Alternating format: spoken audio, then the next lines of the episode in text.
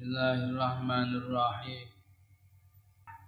Wa ma hawal gharu min khairin wa min karamin wa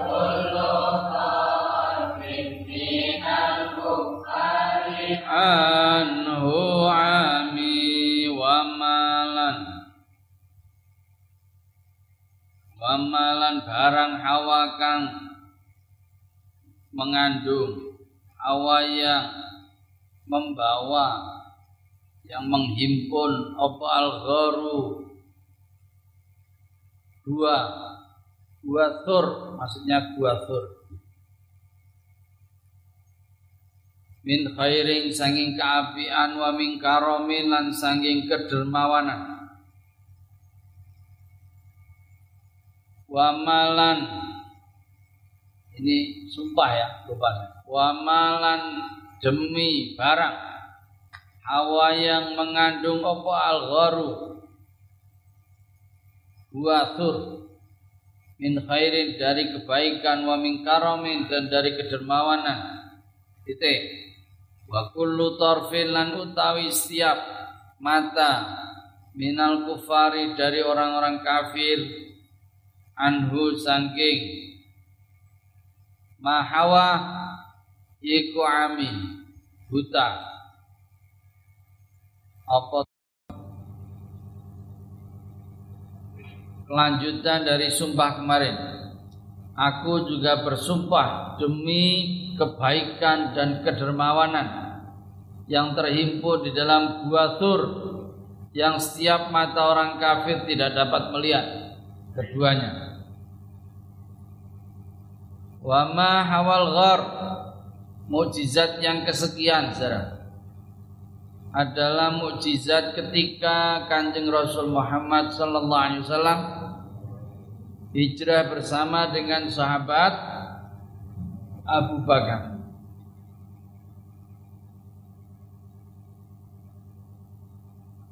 Jadi sebelum sampai Medina beliau transit dulu ke gunung namanya Tur ya. Ke Gua Tur ini juga masih daerah Mekah. 3 mil dari Ka'bah. Gua Tur beda dengan Gua Hiro. Kalau Gua Hiro itu tinggi sekali. Dan apa? E, tinggi sekali dan apa? Curam ya tinggi dan curam. Kalau gua Thor itu landai, ya, ya, ini, ini gua, guanya itu ada di gunung yang landai. Kalau gua Hiro ini ada di gunung yang curam, yang tinggi. Kalau ini tidak begitu tinggi, ya, gua Thor. Saya juga sudah masuk gua Thor, alhamdulillah. Jadi guator itu eh, depannya kecil ya. Masuk. Kalau nggak biru untuk satu orang saja masuk. Nanti di depannya itu kayak ada batu lagi terus baru ruangan. Ruangan kira-kira bisa untuk empat lima orang kalau duduk-duduk bersila begitu. Ya itulah namanya guatur ya tiga atau empat orang saja di dalam itu bisa untuk duduk-duduk di situ. Kalau enggak lumayan itu segitu. Tapi masuknya satu-satu dan masuknya harus nunduk, harus harus apa? Harus merunduk. Yeah. Ini gua tur dan di situlah kanjeng Rasul Muhammad Sallallahu Alaihi Wasallam transit dulu sebelum melanjutkan perjalanan ke Madinah. Kenapa kanjeng Nabi hijrah ke Madinah? Karena orang sudah gedem-gedem sama Nabi, keputusannya musyawarah pembesar Quraisy, Nabi harus dibunuh. Jadi malam itu pemuda-pemuda sudah menjaga rumahnya kanjeng Nabi. Tapi kemudian mereka dibikin tidur dan Nabi berangkat dengan sahabat Abu Bakar. Dan untuk mengelabui yang ada di dalam rumah, sahabat Ali, ponaannya sendiri disuruh untuk tidur di tempat atau di ranjangnya kanjeng Nabi. Ini, sementara kanjeng Nabi menyelinap eh, datang ke tempat eh, bersama dengan sahabat Abu Bakar. Ye. Jadi beliau ada di Gua Sur selama tiga hari. Dan di situlah secara-secara persahabatan sahabat Abu Bakar sangat teruji. Ketika sahabat Abu Bakar diajak untuk pergi hijrah tanpa pikir dua kali. Kamu mau nggak? Aku mau ke Medina hijrah. Mau nggak? Ya. Nggak pakai mikir. Ya. Sahabat Bakar. Dan selama tiga hari di situ Kanjeng Nabi juga dilayani oleh putra putrinya sahabat Abu Bakar. Ada sahabat Abdullah bin Abu Bakar yang menyuplai informasi uh, di Mekah. Ada Asma binti Abi Bakar putrinya yang menyiapkan makanan, membekalkan makanan kepada mereka berdua.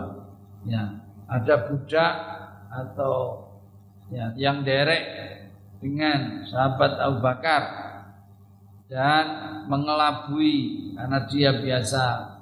Angon wedus wedusnya itu disuruh di berjalan di tempat yang dilalui oleh mereka berdua sehingga menghilangkan jejak. Ya. Jadi wa ma hawal gharu min khairin wa min karamin. Saya juga bersumpah demi Allah yang menjadikan gua Tur sebagai tempat persembunyian bagi Kanjeng Nabi dan sahabat Abu Bakar. Kata khairun di situ min khairin maksudnya siapa? Min khairin kata khairun maksudnya Kanjeng Rasul Muhammad sallallahu alaihi wasallam. Terus kata karom maksudnya siapa? Karom kedermawanan maksudnya adalah sahabat Abu Bakar As-Siddiq. Kenapa Nabi disebut khairun? Karena segala yang muncul dari kanjeng Nabi itu sesuatu yang baik tidak ada nabi ngerasani, tidak ada nabi ngisuh-ngisuh, tidak ada nabi bikin hoax, nggak ada. Semua yang dari nabi pasti baik. Karena itu beliau disebut min khairin, maksudnya kanjeng nabi. Nah, min karomin. Kenapa sahabat Abu Bakar disebut dengan karom? Disebut dengan dermawan, karena saking dermawannya sahabat Abu Bakar As-Siddiq. Coba di dalam peristiwa hijrah ini, berapa saja beliau mempersiapkan hijrah ini untuk ya membiayai hijrah ini bersama dengan Kanjeng Rasul. Beliau menyiapkan kuda yang terbaik. Beliau me, bukan hanya mengorbankan dirinya, mengorbankan keluarganya, mengeluar, mengorbankan harta bendanya. Ini kalau konangan dibunuh loh ini, nggak main-main. Kalau konangan dipateni. Ini, tetapi beliau melibatkan putra putrinya untuk ikut serta membelikan kuda terbaik.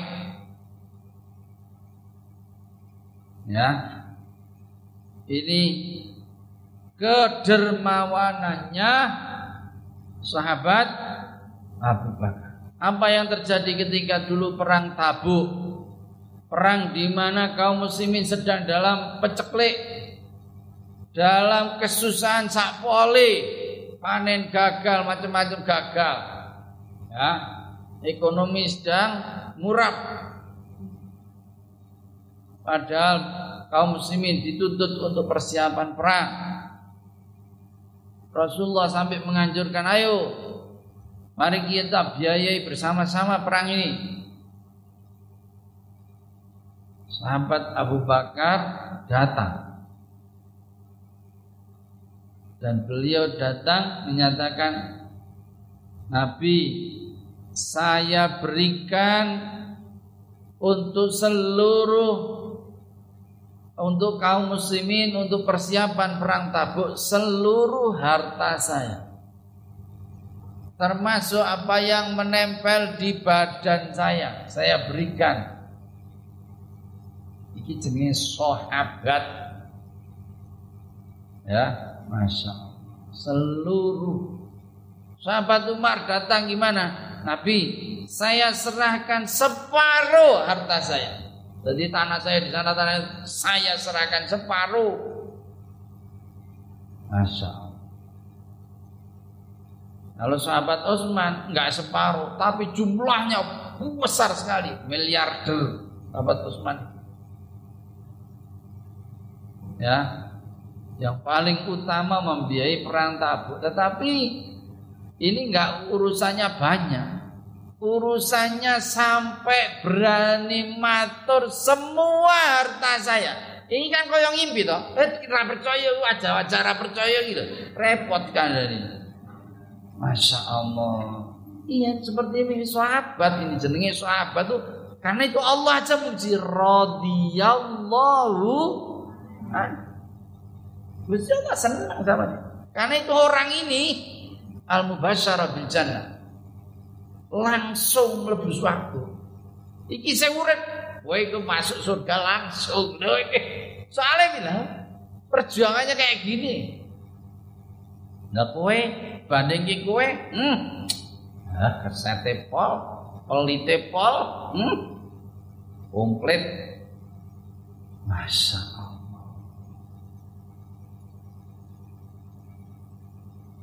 Sampai dalam rangka perang Tabuk itu Kanjeng Nabi sampai geleng-geleng. Loh, kok tok keke kabeh iki apa nak? Bu Abu Bakar, iki mertuane. Ya karena usianya terpaut dua tahun lebih muda. Meskipun mertuanya enggak Pak, Loh, lah tuh kok tok keke kabeh, kok kamu berikan semua hartamu untuk kaum muslimin yang kamu nanti berikan untuk anak keluargamu apa? Kamu gimana sih? Oh, gampang itu. Oh gampang gimana? Saya masih punya lebih banyak. Lo katanya semua iya. Lo kamu kasih apa? Mau kasih apa? Kok katanya masih banyak itu apa? Saya masih punya Allah dan panjenengan. Loh. Saya masih punya Gusti Allah dan punya jenengan. Loh. Kayak ngimpi ta? Lah pancen dong pelit wajah ini persis. Iya. Apa kata sahabat? Apa kemudian komentar Kanjeng Nabi apa?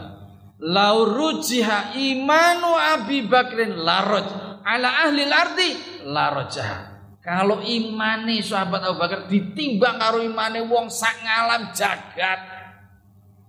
Seluruh jagat iman itu tung tung tung tung tung wabeh ditimbang ya. Iku ora iso ngalahke abote ya. Bobot imannya sahabat Abu Bakar. Orang begini dermawan dah karena itu disebut karomin. Ini cerita favoritnya ya. Cerita favoritnya Bali lagi. Wah iki benar iki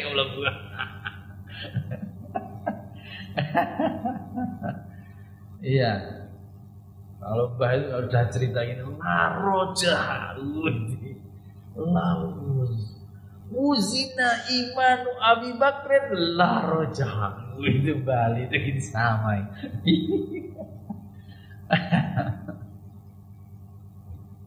Ini karena itu sahabat Abu Bakar disebut karom dermawan. Ya, wa kullu tarfin minal kufari anhu ami dan seluruh matanya orang kafir nggak bisa melihat apa yang ada di dalam Guatur. Masya Allah. Kenapa kemujizatnya yang disampaikan dalam cerita ini? Nanti kita lanjutkan. Ya, di antaranya Nabi Muhammad menyelinap dan tidak diketahui. Padahal semua jalan dikepung, rumahnya dikepung. Tapi Nabi tidak diketahui keluar dari rumah. Mukjizat Nabi sampai di Gua Tur dan tidak ada yang tahu. Meskipun kemudian ditelisik ada yang pintar dengan ahli jejak sampai ke Gua Tur, tapi tidak konangan ada di dalam Gua Tur. Ini mukjizat. Ya, karena kita pembahasan tentang tentang mukjizat. Ya, kita lanjutkan dulu. Wasidku fil ghari wasiddiqu lam yarima Wahum yakuluna ma fil Arimi fasidku utawi kebenaran Maksudnya sapa? Kanjeng Nabi Sekarang yang dipakai bukan lagi khair tapi asidku karena ini nyocoki dengan asidik. Fasidku mongko utawi sing bener atau kebenaran itu sendiri. Nabi tidak disebut sodik, enggak. Yang benar omongannya enggak. Disebut sidik karena apa pun yang beliau lakukan pasti benar. Sebab beliau maksum. Apa maksum? Terjaga dari kesalahan. Enggak ada. Kanjeng Nabi salah fasidku utawi kebenaran maksudnya kanjeng Nabi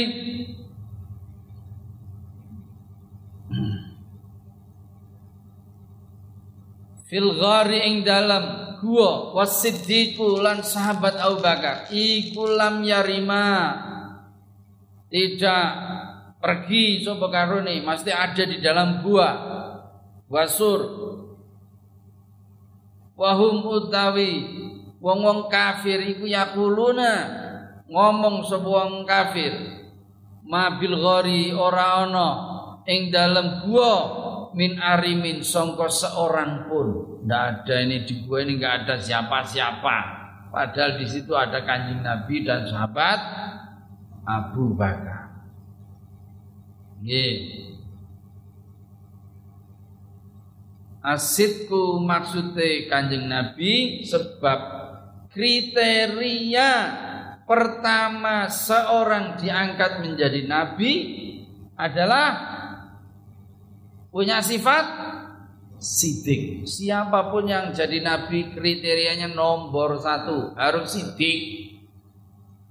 Ya, kanjeng Nabi wasidiku dan sama maksudnya sahabat Abu Bakar asik. Jadi kanjeng Nabi dan sahabat Abu Bakar tidak ke mana-mana, masih berada di dalam gua. Sahabat Abu Bakar diberi gelar As-Siddiq. Kapan itu? Pasca peristiwa Isra Mi'raj. Nah, selesai Isra Mi'raj paginya orang Kabarnya kan kanjeng Nabi sudah ke mana-mana. Nabi dari Palestina macam-macam, mikrot lagi. Orang pada nggak percaya, bahkan ada yang murtad. Naudzubillah Ini Nabi apa? Belum belum wis masuk ngomong tadi malam pergi ke Palestina. Padahal jaraknya sekitar 500-600 kilo dari Mekah. Dulu nggak ada helikopter. Gimana mungkin nggak pada percaya? Orang-orang datang kepada sahabat Abu Bakar. Bu, sampai percaya wong kayak ngomong pergi ke Mekah sampai kan Palestina. Terus ning langit. Jawabnya sahabat Abu Bakar. Pokoknya nek sing ngomong kae apa wae aku percaya. Hmm. Ye, yeah. nek kowe harus mesti pilih-pilih. Sehingga percaya, sehingga percaya. Siap. Apa tahu bakar pokoknya agar kayak sih ngomong opo tak percaya.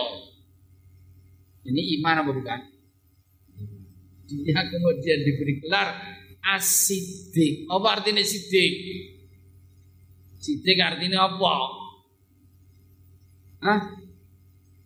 Asidik itu artinya sing selalu membenarkan. Asidik itu artinya orang yang omongannya dibuktikan dengan perbuatannya. Omongannya dibuktikan dengan perilakunya. Namanya sidik. Kalau sodik orang yang benar jujur, ya, ngomongnya benar sesuai dengan kenyataannya. Jenengi sodik. Mana kok jenengi sodik kok? Lane sidik weh jurdi sodik karo sidik. Sidik. Karena dia enggak hanya ngomong tok. Dia ngomong dia dia ngelakoni apa sing di ngomong ke jenenge sidik. Ini Sahabat Abu Bakar Asidik diberi gelar Asidik oleh Kanjeng Rasul. Oke. Ini beliau keduanya tidak ke mana-mana, beliau di dalam gua saja. Tapi orang-orang kafir gara-gara apa?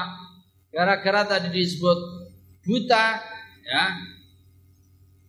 Di atas tadi mereka sampai ke gua, sampai ke ini gua, tapi tidak mendapati apa-apa. Nah, Sahabat Abu Bakar tahu? Ini orang sudah pada di situ tahu. Karena kan nggak nggak nggak terlalu ini besar guanya. Ya mamanya ini ruang utamanya gua ya kebesaran ini kebesaran katakanlah dua kamar. Ruang utama itu itu kamar satu. Ruang kedua ya yang sempit yang yang harus apa nunduk dan satu-satu. Nggak bisa masuk bareng berdua. Artinya harus satu-satu. Dan mereka apa yang sahabat Abu Bakar dan kanjeng Nabi tahu ini ada di luar. Jaraknya nggak nggak terlalu ini kok tahu persis yang di luar sahabat Abu Bakar bilang Hentikan gini. Lau anna hadahum nadharil qadamai la sorona. Kalau mereka ini mau apa? Awai jenenge ngintip apa gitu. Awai jenenge nunduk, duklo ya. Mereka mesti ngerti awak dhewe Kanjeng Nabi. Kalau mereka gelem ini eh, ya mereka mesti akan bisa melihat kita. La absorona. Tapi apa kata Nabi? Ya Abu Bakrin. Madhannuka bithnain Allahu thalithu. Gak usah khawatir. Nah, kelihatannya kita ini kan berdua. Ya ini kita berdua, tetapi yang nomor tiga di antara kita ini Gusti Allah. Jadi kita bertiga ini itu kamu dan Gusti Allah. Coba kau digituin. Untuk apa? Untuk menenangkan itu sah. Ya? Sahabat tahu Bakar kan? Waduh, konaan piye, konaan piye. Gitu. Tapi kanjeng Nabi memberikan wah ini cuma bertiga gitu oh teman dia melebu sih Ya dah? Dan peristiwa luar biasa ini kemudian didokumentasi oleh Al-Quran. Surat At-Taubah ayat 40. A'udzubillahi minasyaitonir rajim. Illa tansuru faqad nasarallah id akhrajahu alladziina kafaru an yatnaini idhuma fil ghar. Ya, ini kalau mereka nggak mau menolong Muhammad, maka Allah sing arep nulung Kanjeng Nabi Muhammad. Nah ini benar bertiga. Ya Allah. Luar biasa. Di situlah sahabat Abu Bakar kemudian tenang. Ya. Kita lanjutkan dulu. Masih. Zannul hamama Angkabut ta'ala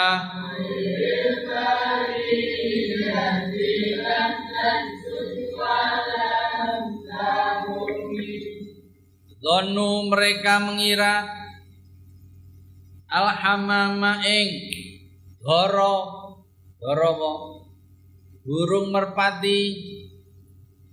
Wadonu dan mereka mengira Al-angkabuta ing Laba-laba.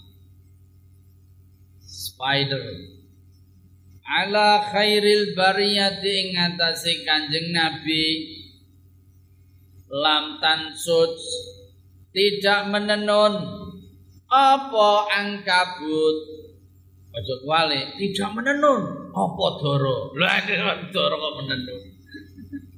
Tidak menenun apa angkabut walam tahumilan ora muter-muter apa doro mereka mengira merpati tidak akan berputar-putar di atas gua dan laba-laba tak bakal menenun sarangnya di mulut gua bila Nabi ada di dalamnya. Kenapa mereka bisa terkelabui sedemikian rupa? Allah memerintahkan zara-zara. ya Allah ini kersane Gusti Allah. Laba-laba disuruh, "Eh, bakso ini Kanjeng Nabi dan sahabat Abu Bakar masuk." Laba-laba itu bikin sarang di mulut gua di situ ada pojokan juga. Nah, si apa itu manuk apa? Merpati bikin sarang dan kemungkinan sudah ada telurnya di situ. ya Allah. Subhanallah. Jadi merpatinya kan keliwar-keliwar. Ya. Kenapa merpatinya keliwar-keliwar? Jagani kuwi. Jagani sarangi, jagani doke jagani boe kok jadi ya dibajul karo wong liyan jagani ya mutar-mutar ya ta iya tek ono asri ra ngadul delok dorone asri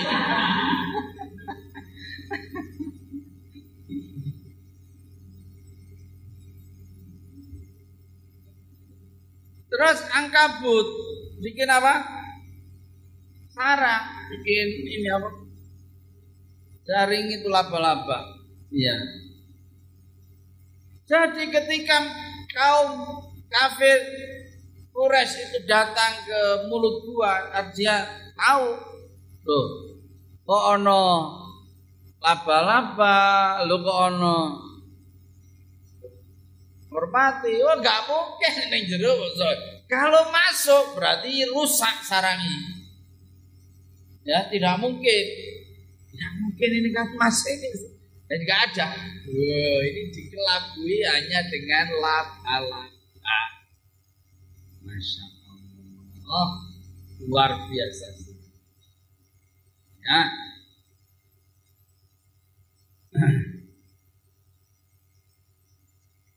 Jadi inilah banyak keanehan yang terjadi selama kanjeng Nabi bersama dengan sahabat Abu Bakar di dalam gua. Sebelumnya ketika belum masuk, sahabat Abu Bakar dulu yang masuk. Sahabat Abu Bakar dulu yang masuk, delok-delok sini yang jeruk gua diresri-resri, baru mempersilahkan Nabi. Nabi monggo melekat. Nah, ini jenis konco tenanan, sahabat tenanan, santri tenanan. Orang dengan rumen belum wedi. Wah, santri apa?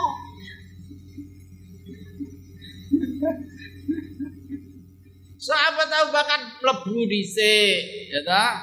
Ngresi-ngresi nyiap-nyiapke. Wis kesel. Keturun Kanjeng Nabi di pangkupunya pahanya sahabat Abu Bakar. Akrab enggak? Iki durung dadi mertuane lho. Akrab enggak? Jajal kowe ngono karo mertua, calon mertua. Apa?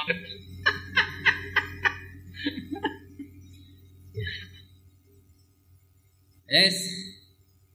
Lah kok sahabat Abu Bakar ki delok ana ula. Iki tenan iki ula. Ula itu tutup. Wah, tutup. Bolongane tutup. Ulane liwat liyane meneh tutupne. Entek sing nggo nutup entek, kaine diprong-prong entek. Kainnya jadi apa? sobek-sobek habis. Isa ana terus ditutup nganggo nganggo driji nganggo sikil. Ya ulane ditutup kan ra seneng ulane. Bolonganku kok tutupi penak. Langsung ulane nyokot cuit. Nek sing dicokot ula sahabat Abu Bakar piye? Diem aja. Hmm. Hmm. hmm.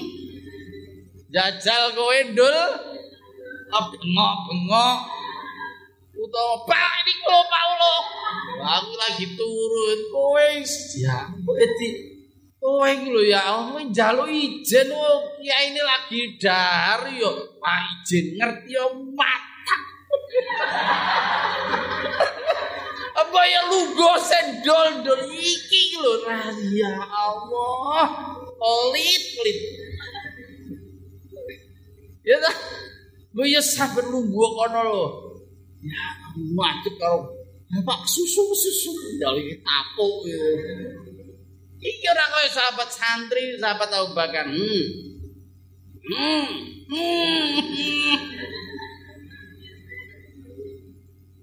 Enggak enggak bengok, enggak ini. Cuma karena manusiawi enggak bisa menahan air matanya. Netes. Iman apa bukan? Iman ini lo sahabat.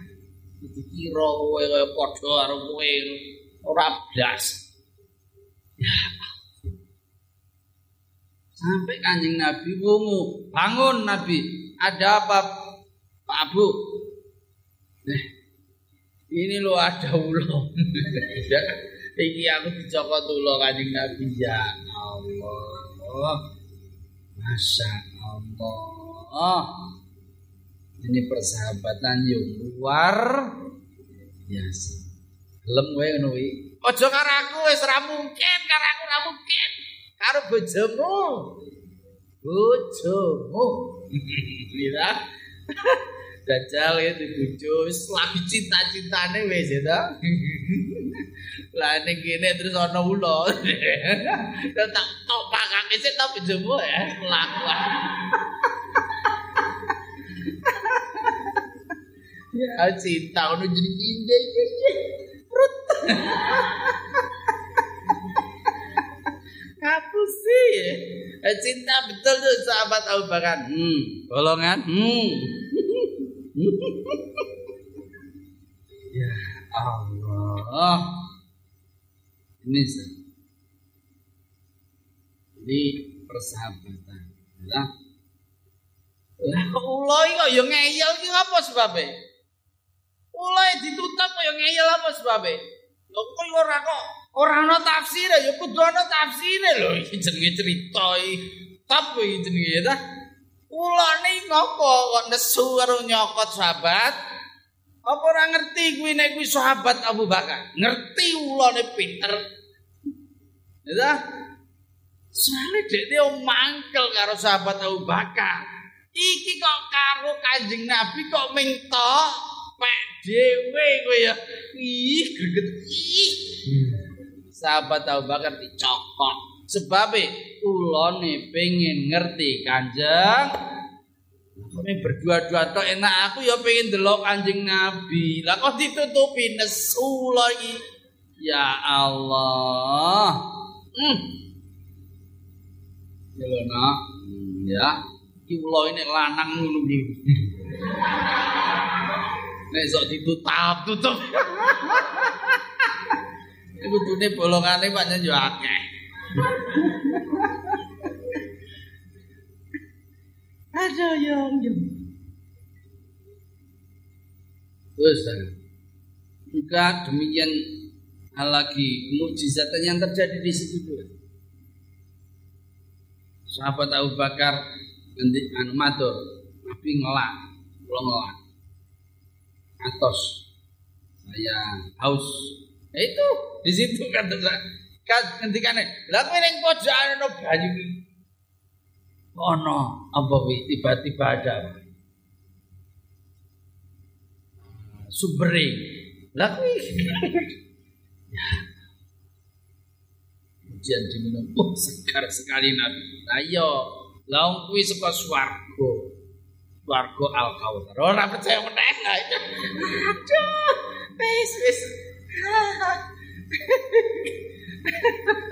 Senenge pas gak ulot tok.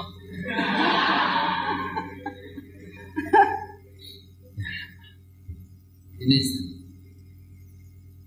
eh, jadi banyak sekali kejadian-kejadian luar biasa yang mengiringi hijrahnya Kanjeng Rasul Muhammad sallallahu alaihi wasallam. Biqayatullahi aghnat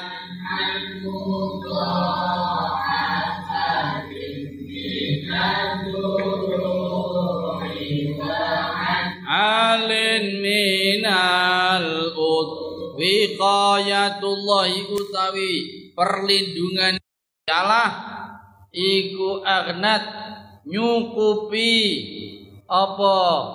Wiqaya an mudha'afatin. Saking berlapis-lapis minat duru'i. Saking baju besi. Baju yang untuk perang itu apa namanya? Zirah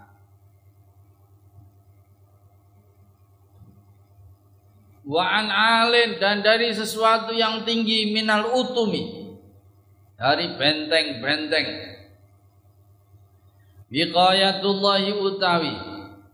Perlindungan penjagaan Gusti Allah iku agnat. Nyukupi apa wiqayah an mudha'afatin saking berlapis-lapis. Bertumpuk-tumpuk minat duru'i saking baju si wa an alilan saking suatu yang tinggi minal utumi dari benteng benteng perlindungan Allah lebih memadai daripada berlapis-lapis baju besi dan benteng-benteng yang menjulang tinggi. Ya. Kita lihat secara kemujizatan yang ada dalam peristiwa hijrahnya Nabi mampirnya ke gua Sur. Betapa luar biasanya ancamannya kaum Quraisy ngepung kanjeng Nabi dengan penuh kekuatan. Kenapa Kobilah itu diminta? Kobilah ini, Kobilah perwakilan. Ayo Karang Taruna Kobilah ini, Karang Taruna dikon perwakilan ngepung Nabi supaya untuk di membunuh Nabi. Ini sudah kesimpulan sudah, sudah saking mangkelnya. Nabi harus dibunuh. Ya.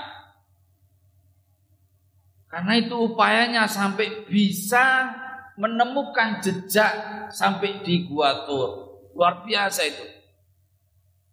Tetapi kekuatan yang waktu itu sedang hebat-hebatnya dikalahkan oleh oleh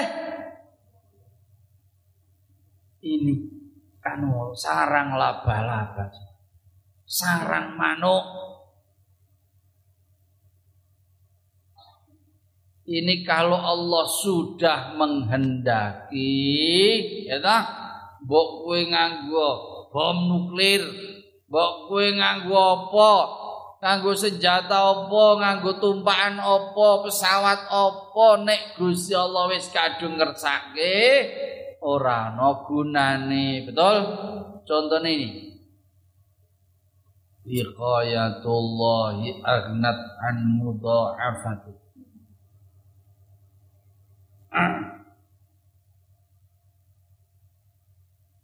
Jadi pelajarannya bahwa oke okay, pasukan hebat, senjata yang canggih, perbekalan yang mumpuni itu oke okay, menjadi bekal untuk perang. Oke. Okay.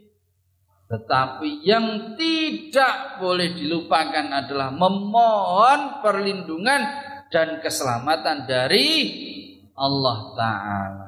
Kalau sekedar baju, sekedar senjata tanpa ono pitulani Gusti Allah, ndak ada itu. Ya. Jadi hebatnya senjata ini orang ono Gusti Allah, ora ono. Gu nani penyair berkata, wa masaifu illa musta'arun li zinatin idalam yakun amdo minasaifi hamilu. Senjata itu hanya sekedar hiasan pelengkap. Bila pembawanya tidak menggunakannya betul? Kaya mantenan kowe nggawa keris ming kerise ora tok nggo dadi kuwi ming kaya Iya, lah kowe nggo prak, nggowo ngono-ngono. Wes ora tau nggo. Eh dadi bali kaya iki. Kaya kaya karnaval malah. ya ta? Ini sudah. Jadi sehebat apa pun senjata, sebat ya, itu kita tetap harus minta kita harus minta penjagaan dari Allah Ta'ala agama kita ngajarkan ya kita tawakal memperbanyak bacaan hasbunallah wa ni'mal ni'mal maula. Hasbunallah wa ni'mal wakil. Ni'mal maula ini Zara. Jadi kita menyerahkan apa yang menjadi persiapan kita, perhitungan kita semua kita serahkan Gusti Allah. Ya. Sebab sing ngekei perlindungan persis itu bukan senjata, bukan benteng, bukan kuda, bukan pesawat sing maringi perlindungan Gusti dan Gusti Allah dengan caranya Gusti Allah terserah itu bisa mengalahkan senjata yang seperti itu. Meskipun kayak apa hebatnya? Hanya dengan sarang laba-laba. Hanya dengan kayak hari ini saudara bagaimana bentuknya Amerika? Guayane pol sombongnya pol jenenge Amerika. Betul? Supaya nambah sombong itu bicaranya Amerika gawe film-film sing ketok ngetokke jene iku hebat. Film-film sing kaya senjata semua Ya toh? Sing supaya apa? Wong sing ora wong Amerika delok kuwi tambah wedi karo Betul, Bro? Lah iya, uh. Nganggo senjata kuwi itu Kok iso? Ra adil, ra adil iki. Tapi jene iku supaya supaya pencitraan bahwa dia itu hebat sekali. Ya Karo Gusti Allah di perut. Hari ini yang mati corona Amerika seket Masya Allah. Ini ya untuk ngeling ke wong sombong ini corona ora ketok. Masya Allah. Senjata kecanggihan ini jari ini canggih kok saya ketemu sing mati? Kayak men lho? Jadi ini canggih-canggih capopo ini bener nggak? Ini secara jadi tidak tidak boleh sombong itu tidak boleh. Ini. nah kalau kita cuma menyombongkan kita tanpa ono itu kayak mau Gawa senjata ning ora dienggo. Emang arep karnaval. Mau ke mana Pak D karnaval? Lah iya. Gawa tentara bakal di andi karnaval.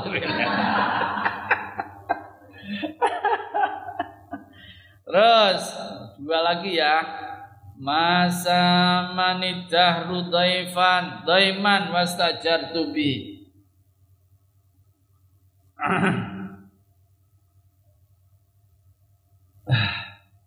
masama ora.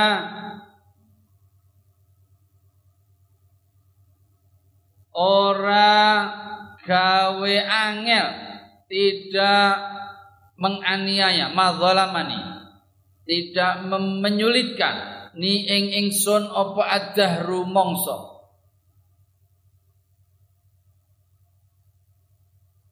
Doiman ing kehinaan wastajartulan jaluk tulung sapa ingsun jaluk tulung sapa ingsun bi bi melalui perantaraan Kanjeng Nabi. Baleni bihi perantaraan bahasa Arab wasilah. Orang jaluk ning Gusti Kanjeng Nabi, jaluke ning Gusti Allah, wasilahe. Kanjeng Nabi bihi kelawan wasilah Kanjeng Nabi illa wanil tu kecuali merkol mendapatkan sapa ingsun jiwaron ing pertolongan minhu saking nabi. Walam yudom lan ora dihinakan apa ya jiwar bahasa Indonesia-nya saya tidak pernah sekalipun mendapatkan kesulitan Kemudian saya jaluk tulung. Saya memohon kepada Allah melalui perantaraan wasilah kanjeng Nabi. Kecuali saya pasti mendapat pertolongan dan pertolongan yang menyenangkan. Tidak pertolongan yang penuh dengan kehinaan. Ono wong nulung tapi karo ngenyek enggak. Tapi ini pertolongan yang menyenangkan.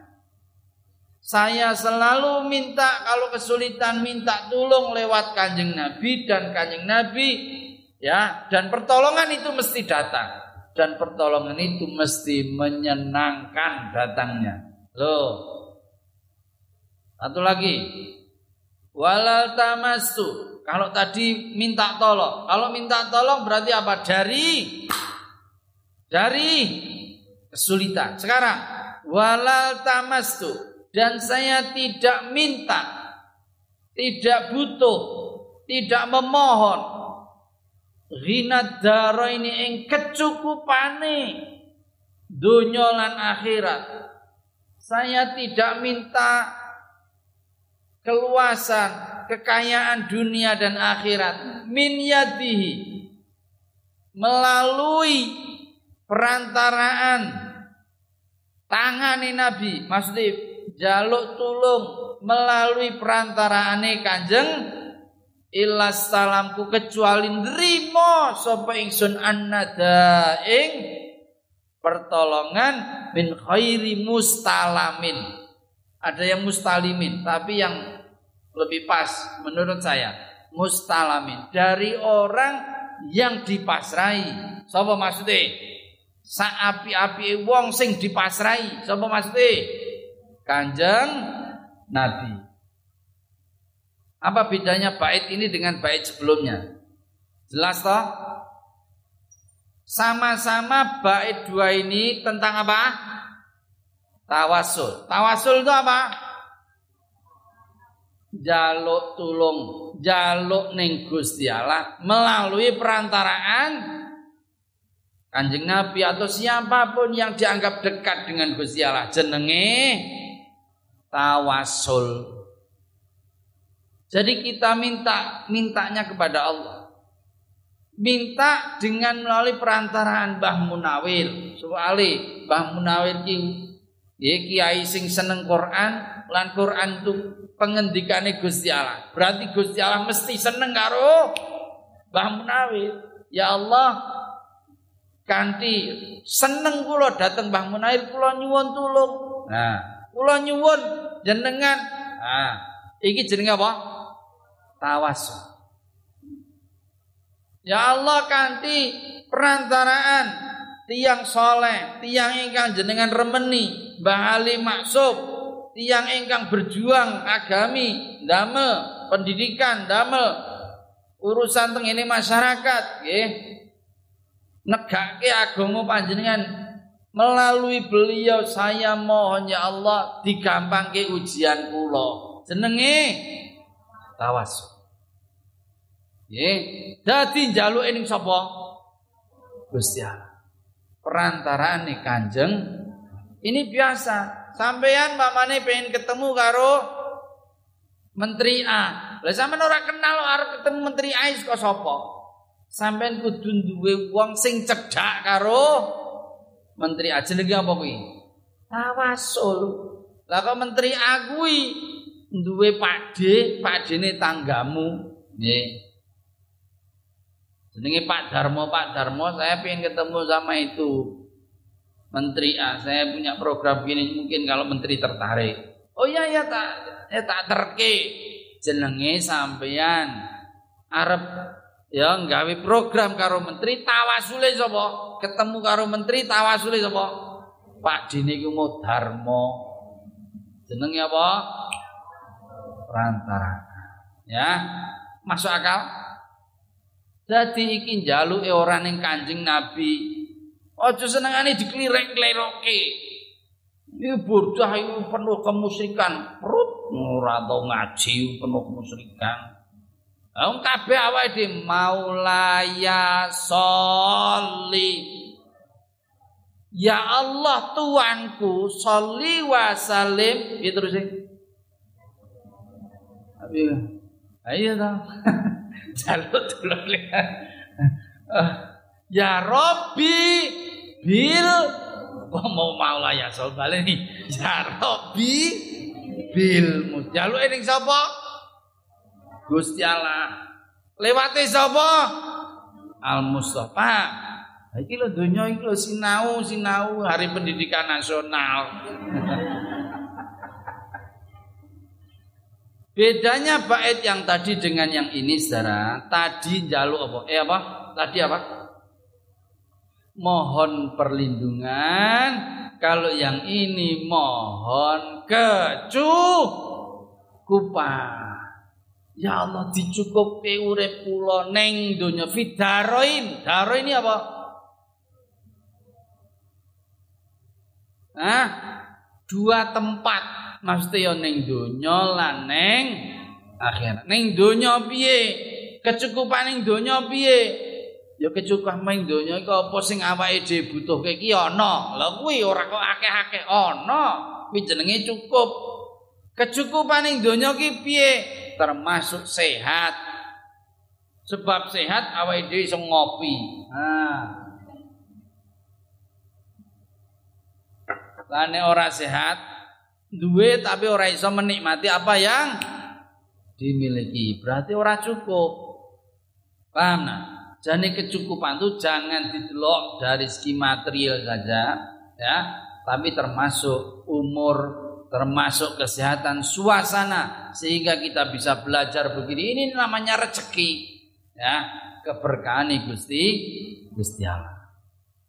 Ini saudara-saudara, ya, beberapa kemujizatan ya e, dari kanjeng Rasul Muhammad SAW khususnya yang terkait peristiwa mana sebelum hijrah khususnya lagi ketika di Buatur. Semoga bisa dipahami dengan baik, semoga bermanfaat. Insya Allah besok kita lanjutkan.